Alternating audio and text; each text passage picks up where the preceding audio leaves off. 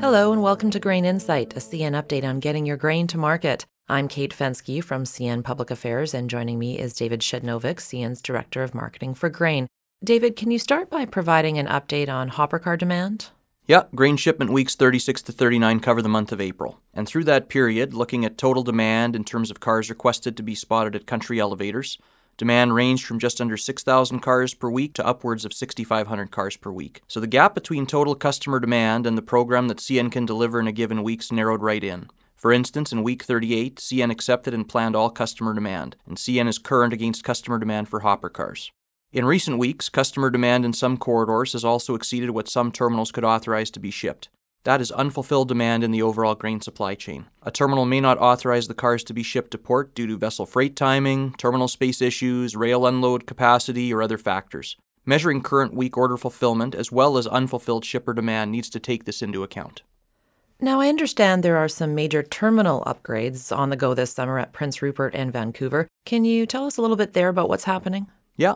Alliance Grain Terminal, which is on the South Shore in Vancouver, is undergoing a shipping gallery replacement project. The project's expected to increase average vessel load rate from 675 tons per hour to 1,500 tons an hour, and the new gallery will make loading of larger vessels more efficient.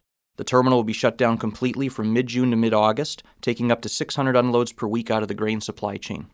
Prince Rupert Grain's undergoing terminal improvements as it undergoes a railcar indexer replacement. A railcar indexer moves a string of cars along the unloading tracks and over the unloading pits. The project's set to get underway in early May, and it'll last through the end of July. Unload capacity is expected to be reduced to 900 to 1,000 unloads per week during the upgrade, compared to the maximum unload capacity of 1,600 to 1,800 unloads per week, assuming seven day unloading. So both of these projects will have a short term negative impact on overall West Coast export capacity, but the supply chain will end up with more efficient assets in the long run. David, what do overall prospects look like for Canadian grain ending stocks at this point?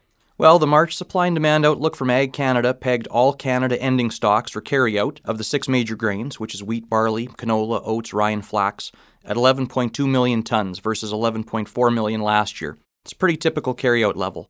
But when you roll in peas and lentils, where both exports as well as cash prices in the country have taken a big hit due to the import tariffs imposed by India, the 17 18 carryout forecast increases to 13.4 million tons versus 12.0 last year, Back in 2013 14, carryout was 18 million tons. The lowest that carryout's gotten in the past 10 years is 8 million tons. That was back in 2012 13 when cash markets were strong, and it was the first year post CWB monopoly when we saw a very aggressive wheat and durum export program out of Canada. So you can think of minimum pipeline stocks as around 8 million tons. That number doesn't go to zero. Thanks for your time, David. For real-time updates, please visit us at cn.ca slash grain or on Twitter at CN Railway. Thanks for listening to Grain Insight, an update from CN.